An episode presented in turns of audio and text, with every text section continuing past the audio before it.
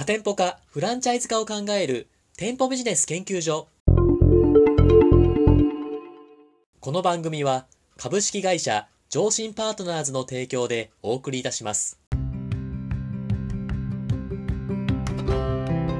店舗ビジネス専門コンサルタントの高木優が最速最短で年商30億、店舗数30兆を実現する実証されたノウハウをコンセプトにのれん分け制度構築、FC 本部立ち上げ、立て直し、人事評価制度の整備など、飲食店、整体院、美容院などの様々な店舗ビジネスの多店舗展開を加速させるために重要なことを対談形式で分かりやすくお話しする番組です。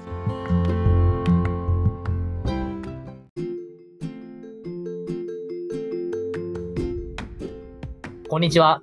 パーソナリティの田村陽太です。配信第10回目となりました。本番組のメインパーソナリティをご紹介します。店舗ビジネス専門コンサルタントの高木優さんです。よろしくお願いします。よろしくお願いします。高木さん、はい。はい、配信10回目となりましたけれども、はい。どんな気分でしょうか？まあ、まだね、始めたばっかりですからね、これを、まあ、まずは100回ぐらいやりたいですよね。おおー、目標高いですね。やっぱり続けることが大事ですよね。おそれはどうどういうことでしょうか？いや、あの、最近、はいはい。ちょっと何の本だったか忘れちゃったんですけど、はい。あの、一郎の名言があって、はプロ野球選手の一生ですか？あ、そうそうそう。はいはいはい。やっぱりこう、まあ、地道にね、はい続けていくことが、はい。まあ、気がついたら、はいす。ごいところまで行ってる、まあ、唯一の手段だみたいなことが書いてあって、はいはい。まあ、やっぱりそうだよなって、今までこう続けてることって、はい。いつかこう結果が出るし、途中でやっぱり挫折したらね、あんまはいり何も残んないし、やう。ほうほっぱり何事も続けないと、う。ほうほうない。ですよね。あ、やっぱ名選手でもそういうことがやっぱ考えられてるんですね。うん、やっぱりね、ちょっとレベルは違うんですけどね、はいはい。自分の人生振り返っても、はい。やっぱこうやるって決めて、はいやり続けてることって、はい。少なからず結果につながるじゃないですか。おー、はいはい。だからまあ今ね、これやってて、はい。まあ当然10回なんかじゃね、はい。そんなに何か大きいことが起きるわけじゃないですけど、はい。まあ100回とかね、続けていったらはい。何か起きるんじゃないかと。はいということで、まずは100回ああ。続けていくと。できるといいなと。なるほ。ど。そう高木さんの今までのその、生い立ちとかエピソードをちょっと深掘りしたいなっていう気もあるんですけれども、はい。さてちょっとテーマにちょっと進めさせていただきたいと思います。よはい。ろしいでしょうか？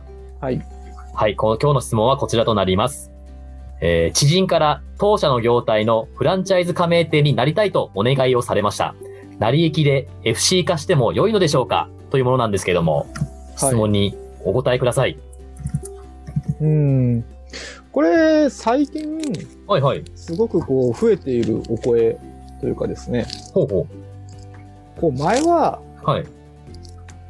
フランチャイズ化こうするぞはい。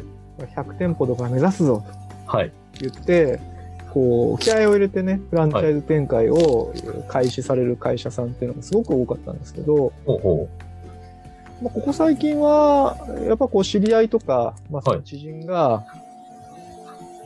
まあ、あなたのお店結構いいから、はいちょっとやらせてくれないみたいな、そんなところからフランチャイズ化を始める会社さんっていうのはすごくあの増えてますよね。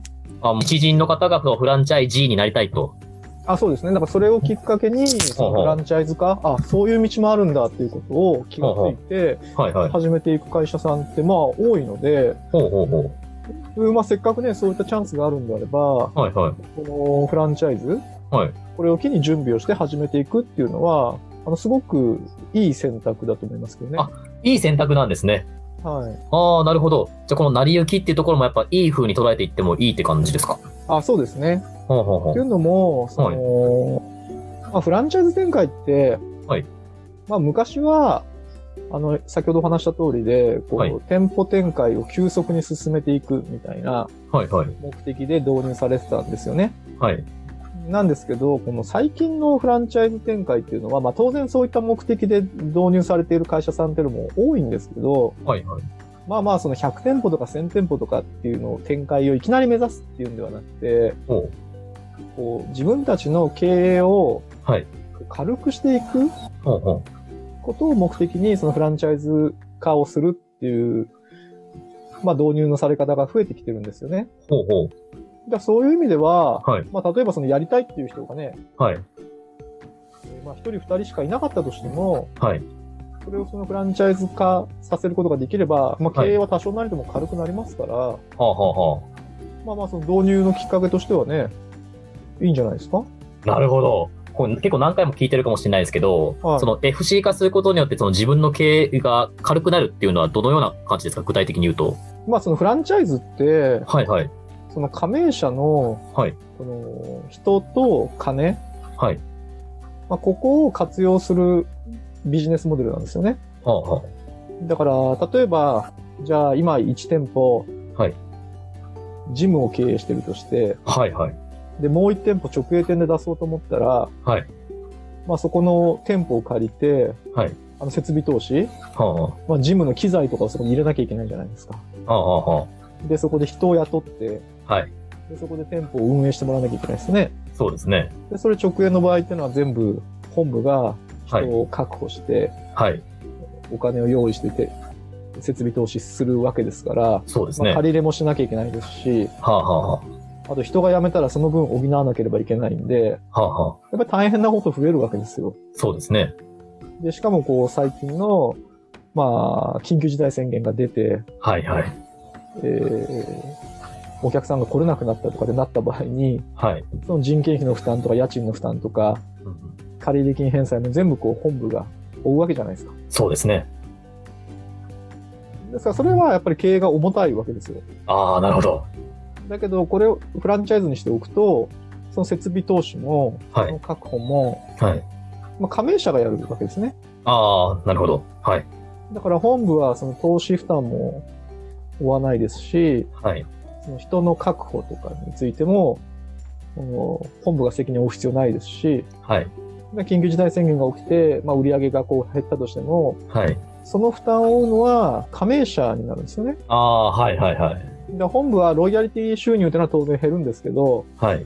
まあ、本部単体で影響を受けるのか、それともはい本部と加盟者が分散してはい。影響を受けるのか、うんうん。まあ、この違いがあるわけですよ。ああ、はいはい。だから、フランチャイズ化をしていくと、その経営が軽くなるんですよね。ああ、それがやっぱ軽くなるってことにつながるんですね。そうです、そうです。はあ、はあはだから前は、その店舗を拡大していくっていう方に重きが置かれて、フランチャイズシステムで導入されてたんですよ。あ、はいはい。だけど今の時代っていうのは、まあ同じ、まあ店舗が、チェーンが、はい。100店舗とか1000店舗とかってこう、出にくくなってるので、はあ、はらどっちかっていうとそういった店舗展開を加速するっていうことよりも、あ、はい。自分たちの経営を要は軽くしていく。はいはい。まあ環境変化は前に比べると起きやすくなってるわけですよね。そうですね。だそこに対応するためにそのフランチャイズシステムを活用するっていう目的の方が、まあ主流になってきてる。はあ、そうなんですね。うんこれ FC 化の今やっぱ変わってきてるんですね。あ、そうですね。なるほど。ちょっと一つ質問があるんですけども、はい。ちょっとあえてこの質問者側のちょっと僕視点に立ってお話ししたいんですけども、はいこ。うやっぱこう成り行きで FC 化しても大丈夫なものでしょうかっていう質問者結構不安を考えてると思うんですよ。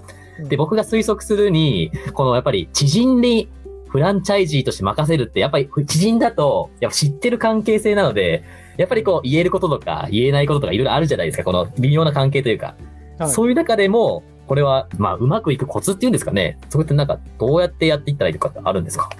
うーん。はい。だから、その人間関係ではい。あるからって言って、はい。例えば決まりをいい加減にするというか、まあ曖昧にするとか、はい。まあそういったことは避けるべきでしょうね。おうおうと言いますとどういうことでしょうか？まあ知人が入ってくるっていうところで、はいはい。よくあるケースは、何でしょうか？はい。まあ知ってる人だから、はい。まあこっちの考えてることはわかるだろうっていうことで、はい。例えば過剰にはい。こうルールを甘くしたりだとか、ああ、はいはいはい。ね、条件を、例えばはいロイヤリティすごく下げたりだとか、はいはい。することがこうあるんですよね。ああ、やっぱあるんですかそういうのが？うんだけど、はい。まあ今の時点では、はい。信頼関係があったとしても、はい。フランチャイズ加盟って基本的にこう中長期的に続いていくもんですから、はい。やっぱりこう3年後、5年後に同じ信頼関係があるかどうかって分かんないじゃないですか。そうです。わかんないですね。だからまずそういったことを前提にして、はい。まあそれは知り合いだろうが知らない人だろうが、はい。やっぱり守ってもらうべきものっていうのはちゃんとルールにして、おおこれはちゃんと契約を交わさなきゃいけないですね。あ、契約はやっぱ大事なんですね。やっぱ知人っていう関係であっても。で、当然違反行為があった場合には、そのペナルティを課すようなことっていうのは、これ絶対入れなきゃいけないですよ。あそういったところをやっぱり入れなきゃいけないですし、んうんそのロイヤリティとか加盟金を下げるっていうものも、はい。まあ知ってる人だったら多少そういった下げるってことはあってもいいと思うんですけど、はい。でもそれ下げた結果、はい。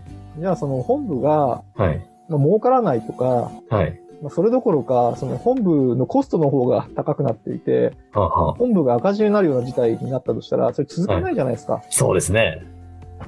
だから、やっぱりそこは最低限、まあはいビジネスですから、はい。必要なコストと、まあ若干の利益、はい。これは得るぐらいの、やっぱり水準で加盟金とかロイヤリティってのはもらわなきゃいけないですよね。ああ、なるほど。もう一個質問してもいいですか？はい。やっぱそういう契約書とか、やっぱそのペナルティを課すっていうのはすごい僕も大事だなと思うんですけど、はい。僕の立場だと、やっぱいきなりその知人の人に、なんかこれ契約書ですっていう風に渡して、なんかサインもらうっていうのは結構心苦しいっていう経営者も多分いると思うんですよ、リスナーさんの中にも。なるほど。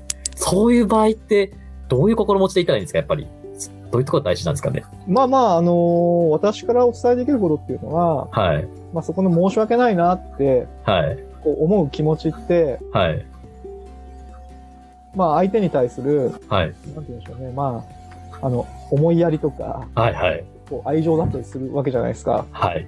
だけど、はいそれは本質的に本当に思いやりとか愛情になってますかってことをも考えた方がいいかなと思ってまして、う、もう、と言いますと、それどういうことでしょうか？結局、そういった経営者がはい。相手にこう思いやりを込めて、はいルールを曖昧にしたり、はい。えーこのロイヤリティを過剰にはい下げたりした結果、はい。結局トラブルが生じる確率っていうのが上がるわけですよ。ああ、はい。じゃないですか。そうですね。だから、自分が良かれと思ってやってることは、はい。全然相手のためにならないわけですよね。おおはい。はい。じゃないですか。はい。